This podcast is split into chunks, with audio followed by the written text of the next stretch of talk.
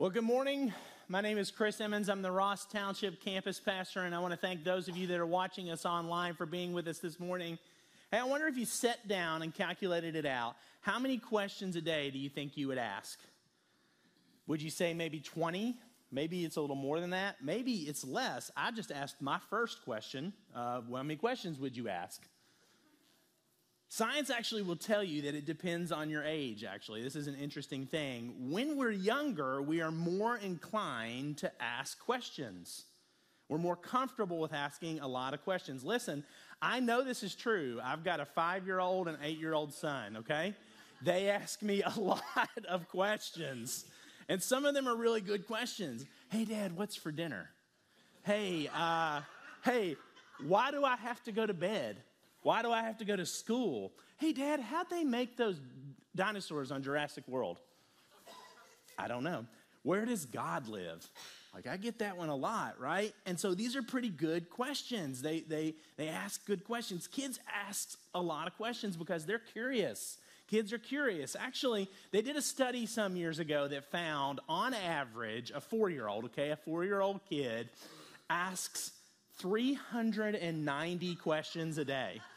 390 questions a day. And if you do the math, it calculates out to roughly a question every two and a half waking minutes.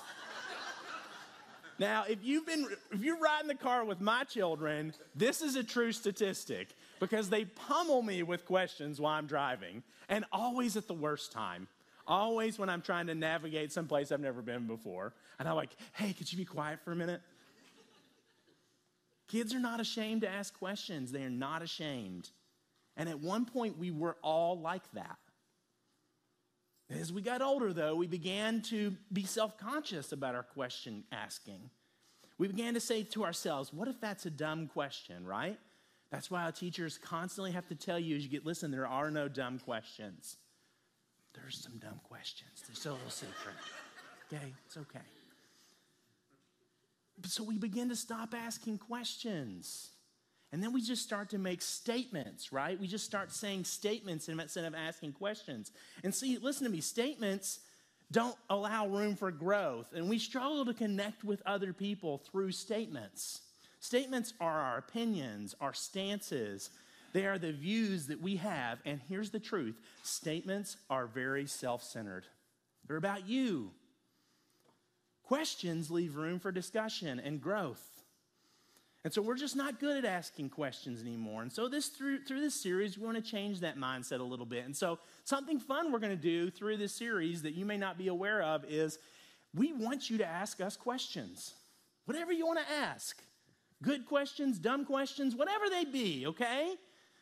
We want you to submit them. If you go to the QR code here on the screen, that's our welcome or thewocc.com slash welcome for those of you watching online there's a link there that says submit a question. You can submit whatever question you want about White Oak, about faith, about unicorns. I don't care what you submit it about, okay? Just submit a question. And throughout the series, our lead pastor, Nathan Hinkle, and maybe some other staff, are going to try to answer some of those questions through our weekly momentum article.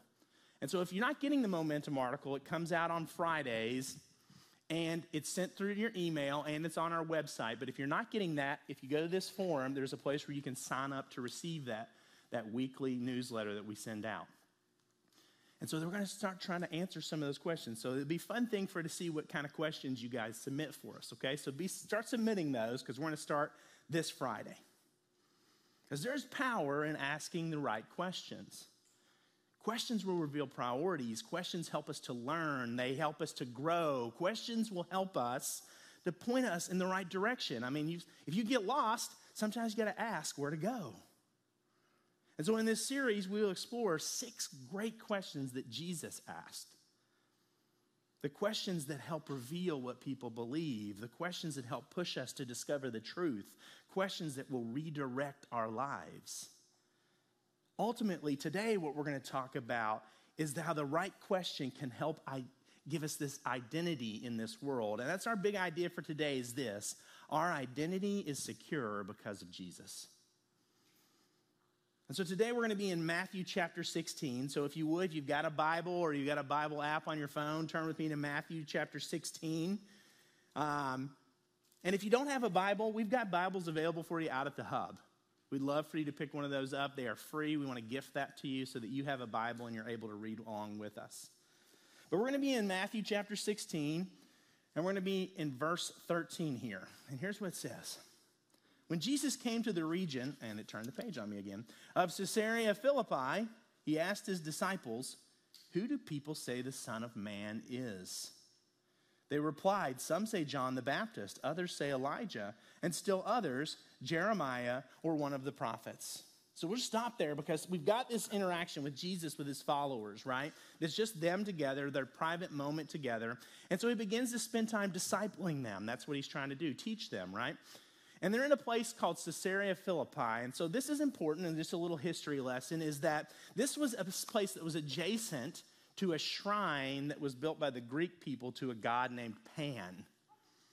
And so the city actually was built near a spring, and there was a cave there that many of the Greek people believed was the entrance to the underworld. So again, this was a very Greek centric place, very, very important to their beliefs. And so, up to this point, Jesus had been going around and performing miracles, and he was ministering to the people of the region.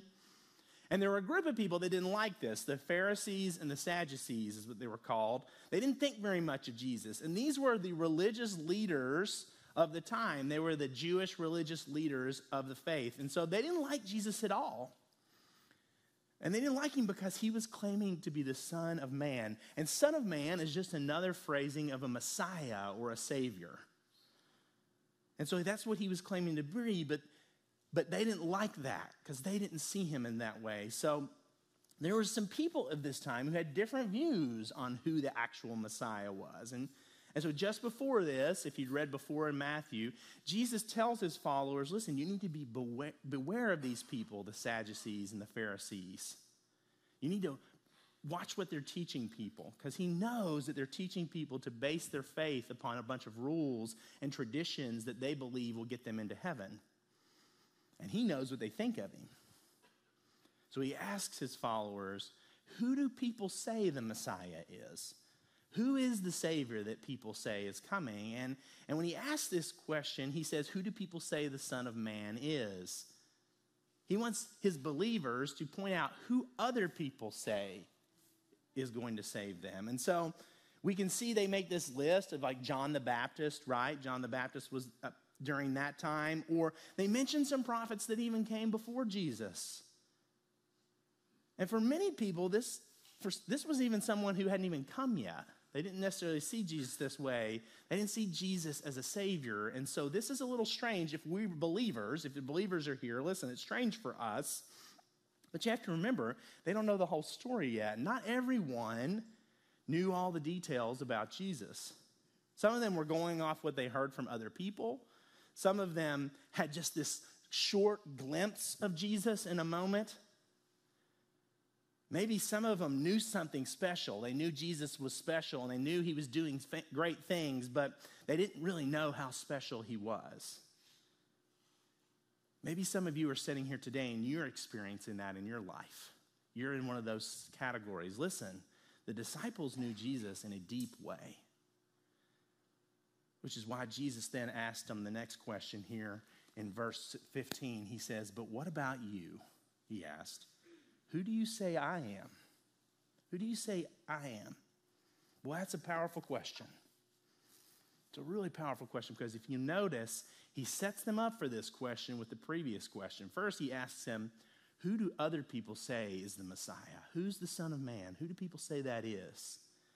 I mean, he's He's, he's trying to see if their faith is strong, right? And then he says, Well, what about you? What do you say about me? Something we're going to ask throughout this series is a question about the questions. This is just deep stuff, deep cuts, right? When you ask a question about a question, that's like straight up inception stuff, all right? And is this why is that a great question? Why is this question that Jesus asked a great question? Here's why we often get asked who we are, right? We get asked who we are. And people don't normally walk up to you and just say, Who do you think you are? If they do, it's like, Who do you think you are? It's really negative. At least that's the way I get it. Um, you guys don't get that. You know, nobody watching online either. Um, it's not positive. Instead, we get these kind of questions Hey, what do you do for a living? Where do you go to school? Hey, where do you live? Are you single? Are you married? Do you have kids? What do you do for fun? Hey, do you, where do you go to church? And these questions, they're all getting at one thing Who are we? People often define themselves by these list of questions, right? About this. They say what they do, or are they a student, or are they in a relationship? Are they a mom or a dad? Do they like sports, movies, scrapbooking, whatever? what do they believe? They base their identity on these things. And so we let other people define who we are as well. They ask us these questions that define them. And so in turn, we use that to define ourselves. Remember, questions will often reveal priorities. I mean, if you ask someone if they're married or dating and you're not married or dating, you're probably trying to figure out if they're like available, right? If you ask someone if where they work and what they do, then maybe you've placed your priority in your career. If you ask someone where they live, you might try to be figuring out, hey, how much how big is your house? Where how much money do you have? Is it better than mine? Jesus is asking, who do you say I am? And this is a pressing question for all of us. This is a question that is time sensitive, it's future changing. Who do you say Jesus is? How do you identify Jesus? It makes a difference. Because if you say he's a prophet and that's all, right, then his death doesn't mean anything.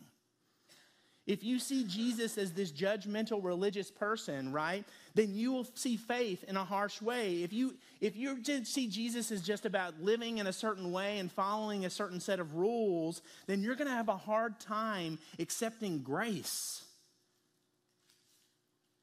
The reality is Jesus has to fall into one of three categories for you. He either is a liar, he's a lunatic, or he's the Lord. He has to be one of those things. Look at how the interaction goes on, though. Look at how his disciples respond. Simon Peter answered, You are the Messiah, the Son of the living God. Jesus replied, Blessed are you, Simon, son of Jonah, for this was not revealed to you by flesh and blood, but by my Father in heaven. So, Simon, who we often know as Simon Peter or just Peter, right, speaks up on behalf of the disciples and he delivers this glorious answer to Jesus' question.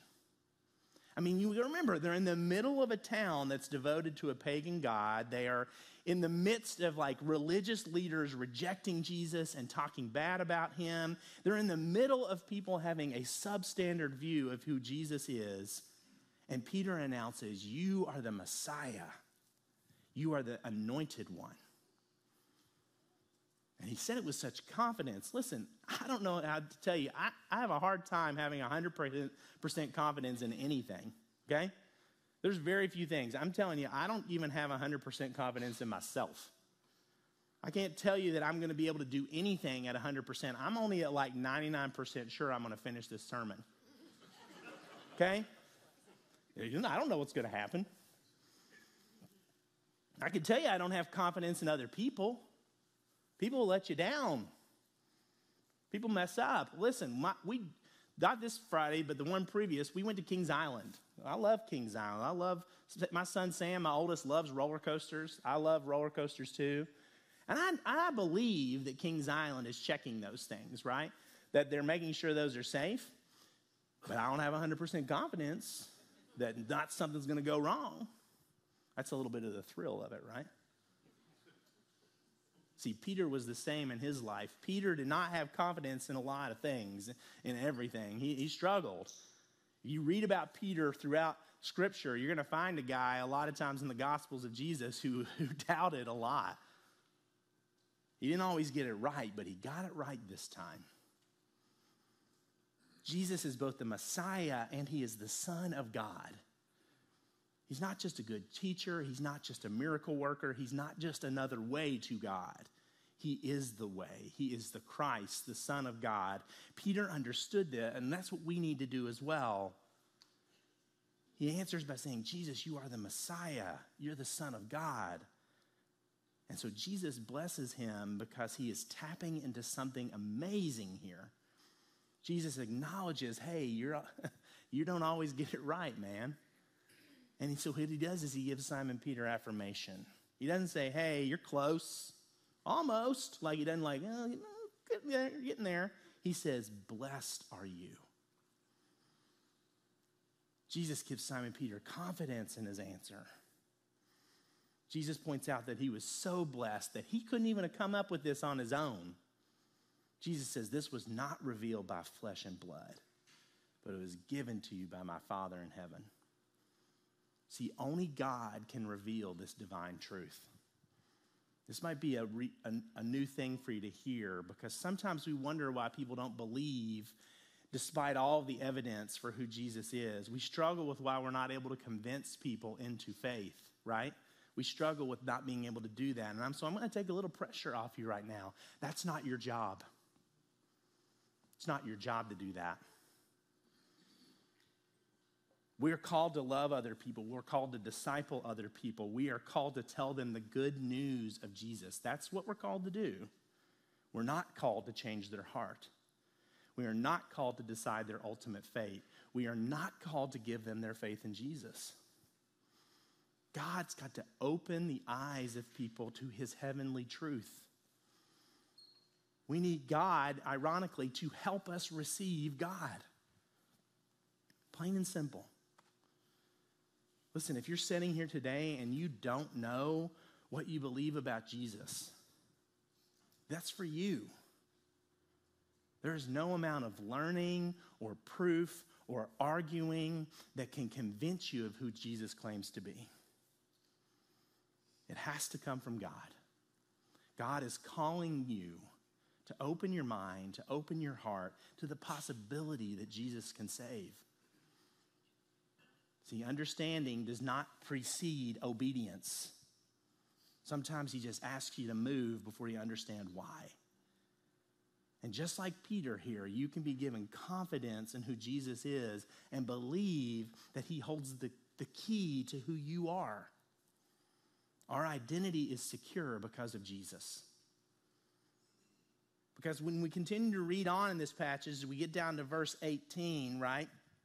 This is what Jesus says. He says, And I tell you that you are Peter, and on this rock I will build my church, and the gates of Hades will not overcome it.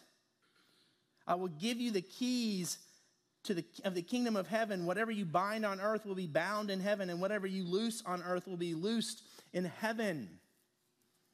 This was all about Simon Peter's identity. This was the first time in Matthew's recorded history of Jesus where Jesus specifically starts calling Simon just Peter. And this is important because it points to a change in identity. It points to Jesus asking the question, Who do you say I am? He doesn't do this because he needs affirmation. Because here's the truth Jesus knew who he was. He didn't ask the question to make him believe, he asked it for Peter, he asked it for the disciples. He's aiming to have Peter acknowledge who he is so that he can be confident in who he is following. Jesus wanted Peter to verbalize what he believed, to acknowledge Jesus, and to acknowledge his Father's authority, his sovereignty over this earth. But beyond that, Jesus wanted this moment with Peter because he knew, what does he say? You'd be the rock, right?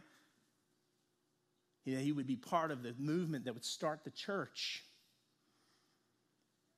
See, Peter, like I said, he struggled with believing. And later at Jesus' arrest, he would struggle with the worst possible thing he could. He denied Jesus three times, just like Jesus foretold. And he would, and Jesus knew he needed Peter to have confidence in who Jesus was, 100% confidence. And with the power of God, he got it. So, why is that important to us that Peter has this confidence in who Jesus says he is? Because of that big idea. Our identity is secure because of Jesus. You see, we all struggle with confidence in our identity, right? Talked about that a little earlier. We let our situation, our place, our friends, our enemies, our mistakes, all this big list of things define who we are. But look what Jesus says. He says, And I tell you that you are Peter. And on this rock I will build my church, and the gates of Hades will not overcome it. And so that's important. And we think that's often pointed right at Peter. Some people interpret that, that Peter was actually the rock on which the church was built. I mean, Peter, the phrase, word, name Peter is actually defined as rock, right? So it's, we see that that way. And that may be true, but listen, there were other apostles who were part of the beginning of the church. It wasn't just Peter. I think what this refers to is the proclamation that Peter made. That proclamation of, You are the Messiah, you are the Savior. And the same can be made through each of us as well. See, Peter proclaimed Jesus as Lord, as the Messiah. And this understanding and this confidence is the rock on which all of the church is built. Our trust in who Jesus is, our faith, is the rock on which the church is built. Jesus regularly says through Scripture, right? If you see all these places where he heals people and all these things, that our faith is part of the solution. Our identity is wrapped up in who Jesus says that we are. And Jesus says that if we do this, if we believe him, if we proclaim him to other people, then the gates of Hades will not overcome it. That's what he says. Listen, the gates of Hades, it could be you know, interpreted as the gates of hell or Sheol, as the Jewish people called it. Or it could be the gates of death, right? I mean, in the, in the days that this was spoken by Jesus, it could mean something like the power of death or the power of the grave, right? So, in any translation of the phrase, however you translate it, this can discern the meaning that this is neither spiritual darkness, the darkness of the underworld, right? Nor the power of death will be able to stop the work of Jesus through his church. Nothing can stop the power of Jesus. Nothing. That's something I have 100% confidence in. See, if we want to see White Oak Christian Church exercise power over sin and death, we need to submit totally to Jesus and be led by him and the power of, his, of the Holy Spirit. We could be sons and daughters of a king who has authority over this earth. Our identity is secure because of Jesus. Finally, Jesus says at the last part of this scripture in verse 19, he says, I will give you the keys of the kingdom of heaven. Whatever you bind on earth will be bound in heaven, and whatever you loose on earth will be loosed in heaven. So, what's the deal with the keys, right? Keys, like physical keys? What is this? What, what is this binding about, right? Simply put, I think, I believe this pertains to the exclusive saving power of the gospel of Jesus. As the apostles and then later the church, the Big C church, right, proclaim the message of Jesus, those who accept it are saved from their sin. It says that, it's clear. And here's the other thing, the other side of that coin, and those who don't accept it are not saved from their sins. See, that's, what, that's what he says. What, if you bind people and they get saved, they are bound in heaven. They are bound to go to heaven. And if they're not, they won't accept it, then they're loosed from heaven.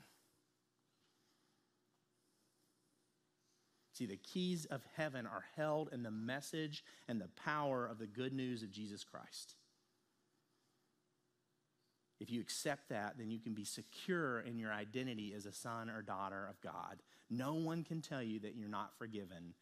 You don't have to let your identity be based upon things of this world. See, your failures are not going to hold you back. Your how your kids grow up and, and whether or not they turn out the way that you expect them to is not going to be able to define you as a parent. The success in your career is not going to be the measuring stick for you in this world. Your friendships or romantic relationships that you have don't have to be the things that give you self worth. The clothes you wear and the way you look and your body image doesn't have to be defined upon what anybody else says about you. Because Jesus looks at you and he thinks you're beautiful. So, the last thing we're asking about each of these questions is this What does this question challenge me to do? What does this challenge me to do? See, Jesus calls us to trust and believe in him, to be given our identity. And the truth is, we need to be confident in who Jesus claims to be because this makes our identity all that much clearer. If Jesus truly is who he claims, the Messiah, then receiving our identity as his sons and daughters can be trusted and affirmed. So you got to ask yourself this question today. It's the most important question you're going to ask Who is Jesus to me? Who is he to me? Listen, if you don't know yet what you believe in Jesus, let me talk to you. Okay? You might be here today because someone invited you. You might be here because a spouse dragged you here. I don't know your situation. Maybe you're here because you're looking for kids to find a, your kids to find a place to connect with other kids, or your kids have come here and they, they dragged you here.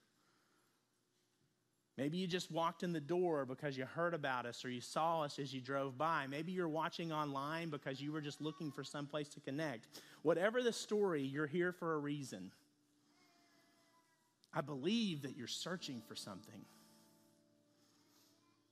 Listen, God is trying to work on you. He wants you to find your identity in Him. He wants you to be forgiven. He wants you to be confident in your future. I can't do this for you. No matter what I say up here, no matter what I do, I cannot make that happen for you. But if this is you, I know what I can do. I can pray with you. I can ask God to move in your life. So come find me after service, or me or the other people will be down here praying. Come find one of us and pray with us.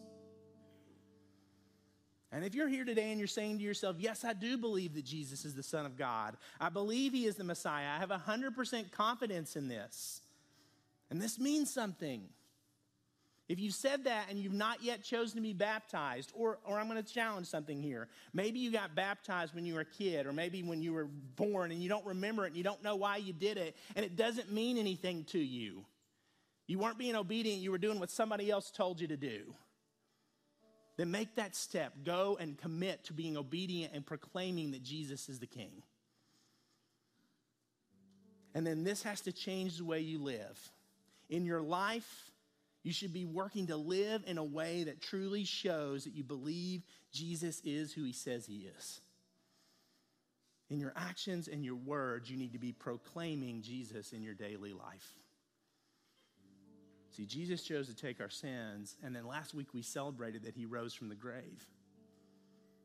When we believe in him, our identity is secured, we are forgiven, we can have faith in our future. I want to encourage you, everybody, stick with this series. Come be here for all six weeks of this series. Let the question we ask today and the ones that are going to be following help you navigate and trust God for the answers and the things that He's trying to do in your life. Let me pray for us. Heavenly Father, we are just so grateful to be in this place and being able to worship you. As we sung earlier, Lord, you are the same God throughout history. And we get to worship you just like those disciples did thousands of years ago. Lord, today we, we need to be secure in who we think you are. We need to know who Jesus is to us. And so today, Lord, I pray that if there's anyone in here who's struggling with that, if they're having problems with being, letting you into their life, letting your power give them faith, give them confidence, then Lord, you would take whatever roadblock is in the way and remove it. Give them the courage to believe. Thank you, Father, for your Son, and we pray all of this in Jesus' name. Amen.